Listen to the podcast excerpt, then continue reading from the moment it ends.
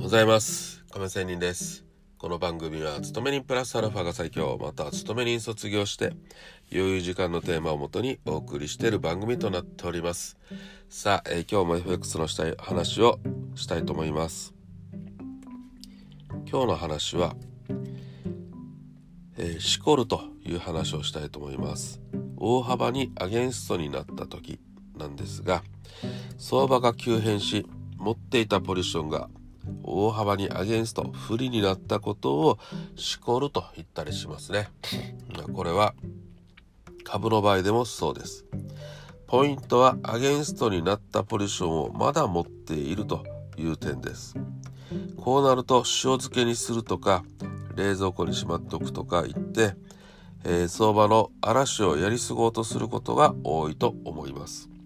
しかしですよ相場がいつ回復してくるかっていうのは誰にもわからないことですのでやっぱりしこったと感じたらまた自覚したら痛みは伴いますけど一旦はポジションを手締まうことが大事かなと思います。またそれ以前にストップロスを必ず入れることです。これね私マイナス3000万大きく負けた時もそれができなかったということがありますしまあ初心者のこの時人時というのはそういうことです。それによってしこる前にポジションは解消され損失を確定します。アゲンストの中で悶々とした思いで、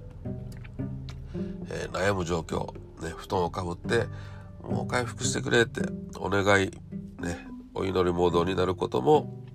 えー、免れますし自分の精神も回復するし回避もできます。回避されていない状況では自分のポジションに都合が良いようにしか相場を考えることができづらいので自由な発想ができなくなりがちです。自由な発想ができる環境自体がトレードをするには必要です。自分のポジションに都合が良いようにしか相場が見れなくなることは大変危険と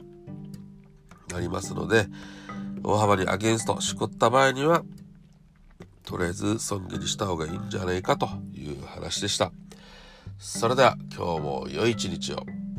See you!